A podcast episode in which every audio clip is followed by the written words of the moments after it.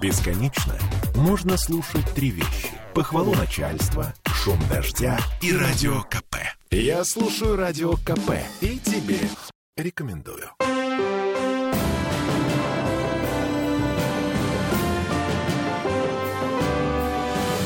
Нулевое чтение. Сложные времена живем. А в законодательном собрании Петербурга предполагает, что у нас будет всплеск автоугонов. Мне кажется, это логично. Эм, я Дмитрий Делинский. Я Ольга Маркина. И я Денис Четербок. Депутаты законодательного собрания, между прочим, обсуждаем, как петербургский парламент меняет нашу с вами жизнь к лучшему и как готовит наш город к большим переменам. Смотрите, на днях ваш коллега, э, господин Крупник, объявил о том, что впереди у нас, ну, в связи с дефицитом машин, дефицитом запчастей, ну, как в 90-е, э, всплеск автоугонов, эм, в том числе на разборке. Как минимум на, разбор, на разборке. И господин Крупник предлагает считать угоны тяжким преступлением, ужесточить наказание за это правонарушение. Ну, э, инициатива, она немного даже шире, чем э, вы ее сейчас озвучили. Э, действительно, она прозвучала в рамках эм, заслушивания отчета начальника главного управления МВД по Санкт-Петербургу, Ленобласти, Романовича Плугина. В целом, депутатский корпус интересовали разные вопросы, но Э, в том числе и тот, который озвучили вы. Эм, в целом, э, если говорить о статистике, то эм, наш главный полицейский констатировал снижение преступлений э, по угону автотранспортных средств за последние, там, за последний год. Вот, а, как ни странно. Мы понимаем, что это была немножко другая жизнь. Была другая жизнь. Именно поэтому, именно поэтому руководитель фракции Павел Анатольевич эм, Крупник озвучил, на мой взгляд, вполне логичный вопрос относительно того, что в случае э, дефицита комплектующих, да, автозапчастей для иномарок э, увеличится, как э, логично можно предположить, количество угонов, которые как раз-таки будут совершаться именно с целью дальнейшей разборки этих машин на автозапчасти. Так вот, Павел Анатольевич предложил не просто считать это тяжким преступлением, но и предусмотреть соответствующую квалификацию, квалифицирующие признаки в самой, в самой статье с тем, чтобы конкретизировать и сделать такой вид угода ну, с таким самостоятельным, да, выделить его самостоятельным из общего состава об угоне mm-hmm. транспортных средств. Слушайте, погодите, я смотрю вот сейчас э, прямо в Уголовный кодекс, э, там есть статья, а, часть первая, 166 той статьи, значит, там написано «угон». Это завладение транспортным средством без цели хищения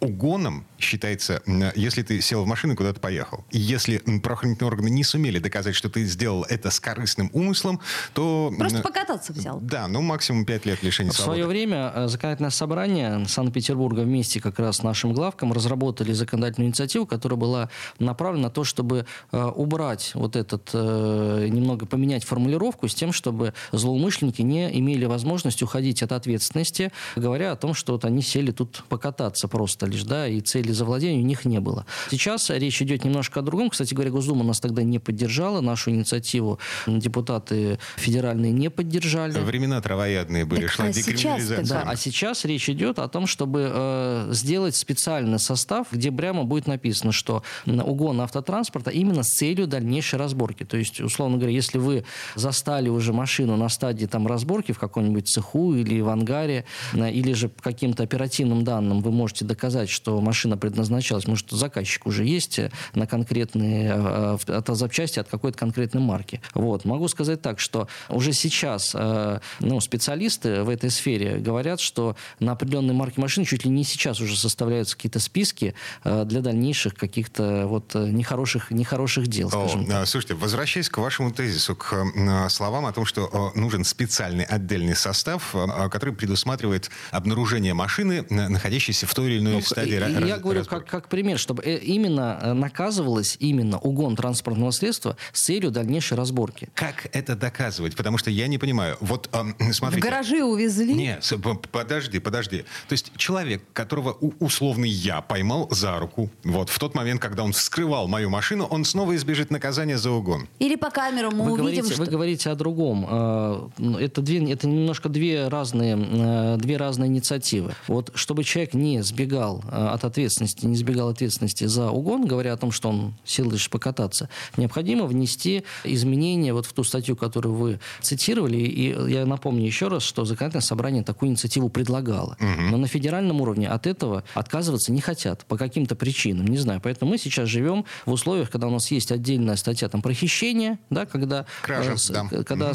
Сотрудники полиции, правоохранительных органов, когда им удается в рамках расследования доказать, что машина э, была похищена не с целью просто покататься, а с целью угона. Какие это могут быть доказательства? Я сейчас вам ну, не скажу, они в каждом деле разные. Может быть, это будет какая-то переписка, может быть, это будет какой-нибудь подставной э, под видом заказчика на перекупку машины сотрудник полиции, угу. да, который даст соответствующие показания и будет установлен именно умысел на хищение. Но если вы просто без какой-то серьезной доказательной базы ловите человека в угнанной машине, да, и не можете никак доказать, что он там он собирался ее похитить, конечно, он пойдет по менее мягкой э, статье и избежит по ответственности. Более мягкой. По более мягкой, да. Избежит ответственности. Но это совершенно немножко другая история. Ну, да? то есть тут конкретно добавляется то, что машина угоняется с целью и наказание, да, должно быть, возможно, больше, возможно, больше будет, да, потому что это, ну, отдельный состав, отдельный умысел, не просто на ее перепродажу целиком, да, а на то, чтобы разобрать ее по деталям и, э, может быть, дороже продать по частям эту машину. Угу. Да, еще незаконную предпринимательскую деятельность можно приписать. И оказание услуг, э, не соответствующих ну, нормам предпринимательскую вряд ли, поскольку вы, да, вы официально не оказываете услуги, все-таки совершаете преступление, поэтому... Ну, совершая преступление, быть... оказываем услуги. А, Денис, а камеры, которые у нас обещали установить в каком-то нереальном количестве, сейчас как это э, вообще, на каком этапе? Это система «Безопасный город» ты имеешь? Да. Ну, камеры устанавливаются по специальной программе. То есть вот. программа, которая была заявлена, «Безопасный город», она, собственно, Она ежегодно, по плану... да, ежегодно реализуется. Э, финансирование здесь я вам сейчас не скажу, насколько оно там достаточно. Э, вот по моей практике, по Кировскому району, все те заявки, которые подавались жителями, да, как правило, необходимо решение собрания собственников, чтобы было разрешение повесить э, камеры на фасад и так далее. Вот они ну, в течение года э, получали камеру на свой дом. Ага. То есть работает в районе специальная комиссия, которая рассматривает все эти заявки. И дальше, если финансирования достаточно, очередь, так сказать, небольшая, потому что в разных районах по-разному. А, то есть, ну, стало быть, я могу, как э, собрав собрание жильцов, установить камеру напротив, так ну, сказать, подай, арки. подать заявку, да, что вот надо обосновать, зачем эта камера. То есть, как правило, они ставятся в тех местах, где, ну, там, например, там очень темно или какая-то криминогенная обстановка, близость каких-то мест, там, рынков, вокзалов, там еще, еще чего-то. То есть люди всегда обосновывают, зачем им эта камера. Не просто так, чтобы она висела, там, как правило, для обеспечения безопасности. Вот называется программа «Безопасный город». Ну вот, и могу сказать, что э, мы фиксируем существенное снижение правонарушений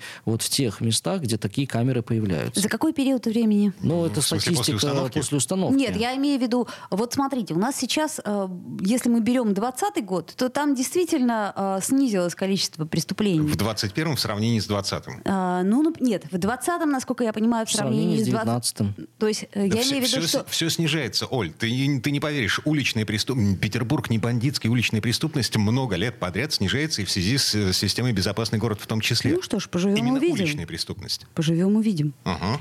Так, давайте двигаться дальше. У нас есть еще одна очень важная тема – это поддержка э, бизнеса в Петербурге. Уже есть общее очертание того, как власть будет решать э, проблемы, вызванные военной спецоперацией на Украине. Ну, есть уже конкретика по части э, поддержки бизнеса. В прошлом, на прошлой неделе мы в первом чтении принимали за основу проект закона о корректировке налогового законодательства городского. И тогда анонсировали, что в текущей неделе уже будет конкретика. Такая конкретика есть, я ее сейчас озвучу.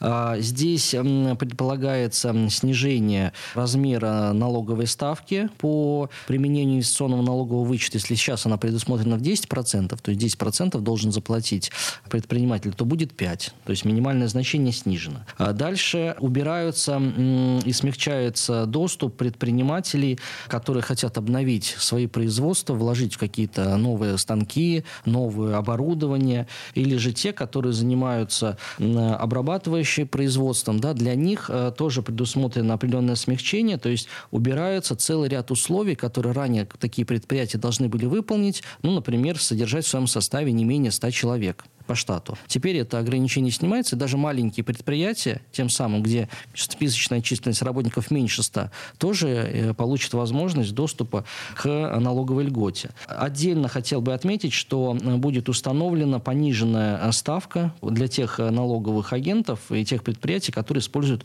упрощенную систему налогообложения. Ну, то есть и это самые маленькие. Самые маленькие, да, угу. но э, очень важно. Например, э, львиная доля IT-компаний, угу. Например, используют эту систему, и именно для них как раз-таки будет предусмотрена пониженные ставки налога. И это, конечно, еще и обрабатывающая промышленность, то есть те предприятия, которые задействованы в сфере обрабатывающей промышленности.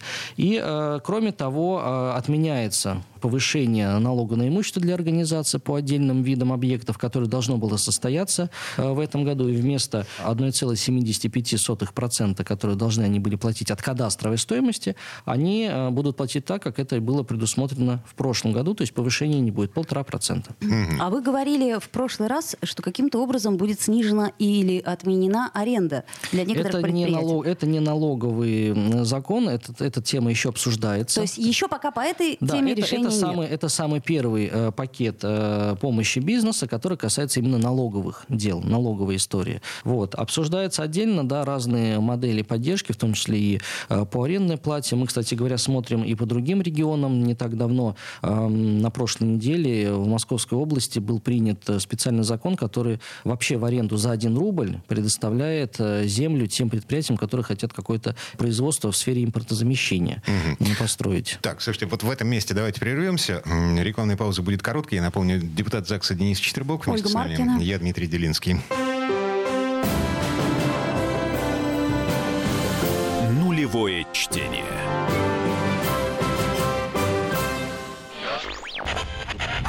Попов изобрел радио, чтобы люди слушали комсомольскую правду. Я слушаю радио КП и тебе рекомендую.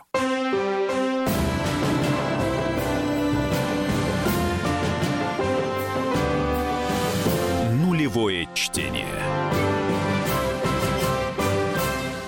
Это мы вернулись в петербургскую студию радио «Комсомольская правда». Я Дмитрий Делинский. Я Ольга Маркина. И я Денис Четербок. Депутат ЗАГСа. Продолжаем обсуждать, как наши власти э, собираются спасать петербургский бизнес от последствий кризиса, вызванного спецоперацией на Украине. Тем не менее, мы остановились на арендной плате, которую э, в некоторых регионах уже пытаются изменить. Что будет в нашем регионе, когда мы будем иметь какие-то пока, решения? Пока в самое ближайшее время, то есть работает специальный штаб, который обсуждает все вот эти предложения, аналитику аналитику, и депутаты туда входят, и мы тоже на базе нашей постоянной комиссии по экономике и промышленности э, ведем учет предложений, который идет, идет от бизнеса, и дальше направляем в штаб. Потому что здесь вопрос, первый, и выпадающих доходов, то есть э, если город предоставит какую-то скидку или освобождение, то тем самым снизится поступление в бюджет, надо оценить и все грамотно просчитать, что называется, 7 раз отмерь, один раз отрежь. Поэтому решение по этому вопросу мы ожидаем в ближайшее время. Каким оно будет, э, пока говорить рано. Ну, то есть мечта Беглова о том, что в бюджете Петербурга будет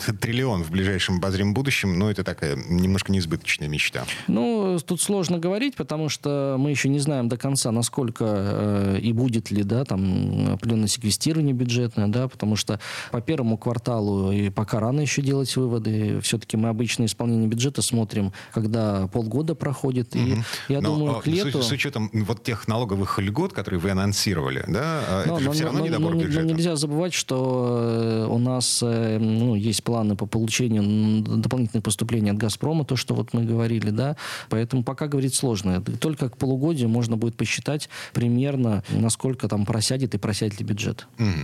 Последний вопрос в э, этой теме. Собственно, когда ждать второй пакет антикризисных мер? В самое, в самое любое время, скажем так. То есть какие-то меры будут вводиться путем изменения законодательства, вот как, например, это происходит происходит сейчас по налоговым льготам, какие-то меры будут предоставляться в силу решений правительства. То есть напрямую здесь не потребуется принять какого-то закона. Угу. Ну, вот. А могу лишь только сказать, что завтра мы будем проводить два заседания, в том числе и внеочередное, для того, чтобы вот этот закон, первый пакет э, мер поддержки бизнеса, э, был оперативно направлен губернатору на подписание, публикование, чтобы он уже начал действовать, и определенные меры уже начнут действовать задним числом, то бишь с 1 января 2022 года. Угу. Ну, то есть вы принимаете этот этот пакет. Э, в ускоренном разом. режиме, да, в ускоренном режиме. Так, у нас есть вопрос от э, аудитории нашей, от слушателей. Да, ну давайте, собственно, к больному, к тому, что 1 апреля у нас стартует запись в школы, и, собственно, что мы должны сделать? Всего лишь записаться, либо через госуслуги, там есть разные варианты, но выясняется, что школ-то не хватает. Э, Парнас, в частности, Ну, вот, например, да, в частности, нам говорят про Парнас, что школа у нас, э, всего там две школы в одной из школ уже учится на тысячу учеников больше, чем нужно. А спортивных залов не хватает. И поэтому многие э, дети учатся физкультуре теоретически в классе. Вот, по-моему, это милота, да, как минимум. А, мало того, вторая смена. Вторая смена. Это мы помним, да, чем чревата вторая смена? Тем, что никаких кружков, э, что бедные, усталые, замученные дети пытаются в ночи сообразить, как можно сделать уроки, а утром, соответственно, не могут встать. Ну, в общем, короче, какой-то ужас. Слушай, я учился во вторую смену всю сознательную жизнь. Ладно, не суть. Я только было... два года и училась. Я вот учился тоже ага. вторую смену. А, смотрите, а, комитет по образованию анонсировал, что у нас в этом году будет на 2000 первоклассников больше, чем э, было в предыдущем. Э, было 65 тысяч человек, э, будет 67. Город э, говорит, что строит школы, вот, решает проблему так или иначе, но, э, видимо, недостаточно быстро. Недостаточно, потому что это следствие, вот, то, то положение дел, которое вот вы озвучили, оно действительно есть э, в каких-то районах, оно в большей степени выражено. Прежде всего, это Выборгский, это Приморский район, самый густонаселенный. Шушар. Шушары. Шушары, Пушкинский район. Вот. А, и это следствие той градостроительной политики, которая проводилась в городе, ну, много лет, скажем так. Да, а когда... давайте годы назовем, чтобы понимать, кто за это отвечал тогда. Имя сестра?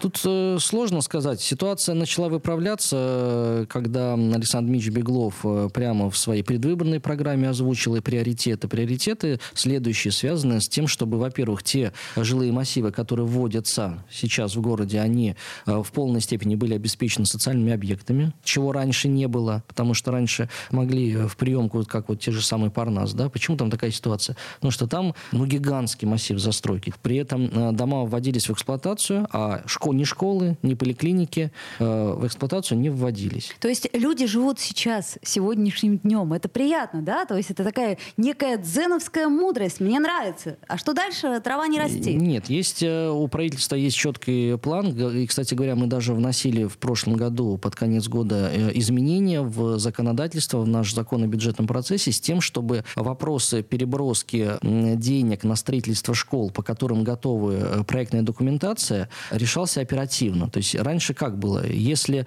к концу года проектная документация не была готова в отношении объекта для строительства следующего года, то он не включался в программу. Но, например, эти документы могли быть там готовы быть в январе или в феврале. Так вот, раньше пришлось бы ждать 10 месяцев, почти год, и только начать стройку уже там через год. Сейчас законодательно этот барьер убран. И если э, документация поспевает в январе-феврале, то правительство может оперативно внести изменения в программу и начать уже работы по этому объекту, школе, садике, там, поликлинике уже, что называется, в этом году не ждать вот эти 10 месяцев или год. Это конкретные действия, которые мы сделали. Более того, ежегодно город получает федеральные деньги. Это э, там, 10 миллиардов, если я не ошибаюсь, год назад или два года назад, на, которые прямо направляются на строительство школ, садиков, как раз-таки в тех эм, э, кварталах, которые, где они были не построены еще. И помимо того, что приоритетом э, всегда и в пандемийные, кстати, годы, да, срезали деньги с строительства развязок транспортных, э, срезали с метро, но не срезали с детских садов и школ. И при этом все. у нас все равно катастрофический Мы, дефицит, да? Он, а, он сокращается. Вот я могу сказать по Кировскому району, где mm-hmm. я работаю, да, там нет особо сильно застройки какой-то новой, да, скорее это характерно для Красносельского района. Но... Э, а где граница-то, я имею в виду Ленинский проспект, он до конца Кировский район или нет? Нет, граница проходит по э, маршала Жукова. А, по маршала Жукова, а дальше Красносельский район. Да, там Тогда дальше понятно, Красносельский конечно, район. Кировский район. Вот. И могу сказать, что если э, вот года четыре назад, когда я только начала работать, у нас было там два-три садика, э, куда было не записать, где была очередь, реально была очередь. Вот сейчас за счет в том числе и того, что э, город, у нас много заброшек, я так называемых заброшек, это старые объекты, которые использовались для школ, там, для садиков еще в советские годы, но которые были там разорены или кому-то перепроданы. Да и плюс еще яма демографическая, и вроде как не яма, надо не было нам, потребности. Да? Да. Вот сейчас мы исправляем ситуацию еще за счет того, что используем вот эти старые э, объекты, Подождите, их а перестраиваем, вы, реконструируем. А отнимаете от тех, у кого где-то, где-то они э, вопрос решается, да, там, например, э, если нам какая-то организация владеет объектом этим, да, город предлагает, например, мену, что да, вы городу отдавайте вот этот объект. Бывший садик? Бывший садик, а город вам даст, например, там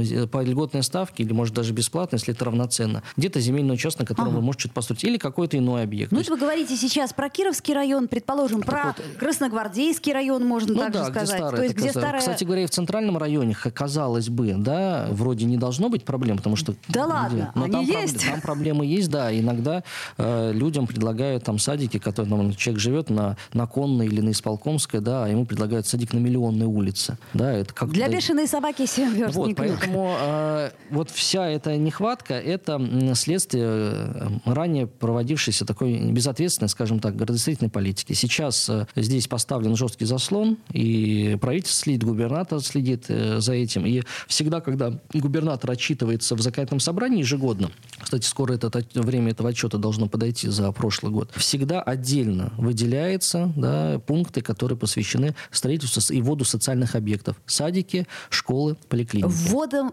понятно. А да. А вот как бы количество нуждающихся. То есть я имею в виду, что хотелось бы эти цифры в балансе. Сколько нужно, сколько Смотрите. Эти цифры будут озвучены, когда будет доклад. А, а это ждем. По состоянию на конец прошлого года, я вот смотрю, а, одно из последних в 2021 году заявление заместителя председателя а, Комитета по образованию Сергея Тимофеева. Дефицит э, школ в зданиях, в количестве зданий к концу 2021 года оценивался в 80-90. А строят у нас, ну, меньше 10. Ну, тут я бы по цифрам э, надо уточнить. Я уверен, что больше 10 12 строят. Или 11. А, нет, смотрите, ну, ладно, то, ли 7, то, то ли 8 новых школ было построено в 2021 нет, году. Плюс и, надо еще учить. Да, город выкупил еще несколько зданий на федеральные деньги. Ну, стало быть, 20 ограничивается уж точно. Ну, да, меньше 20. Э, в бюджете расходы на вот это строительство, оно всегда предусматривается отдельной строкой, и оно не снижается, только растет. Тут другой вопрос, что есть и другие другие статьи, на которые надо закладывать деньги, на те же самые социальные выплаты. Вот это понятно.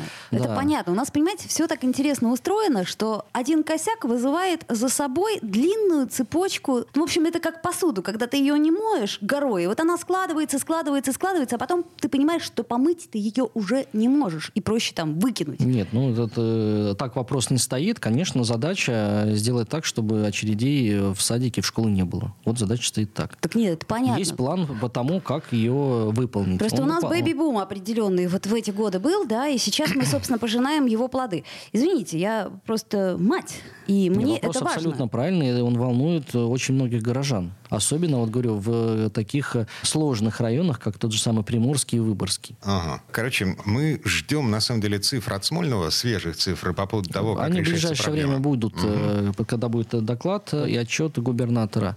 Поэтому мы сверим часы. Сверим. Это все, что мы успеваем обсудить сегодня. А жаль.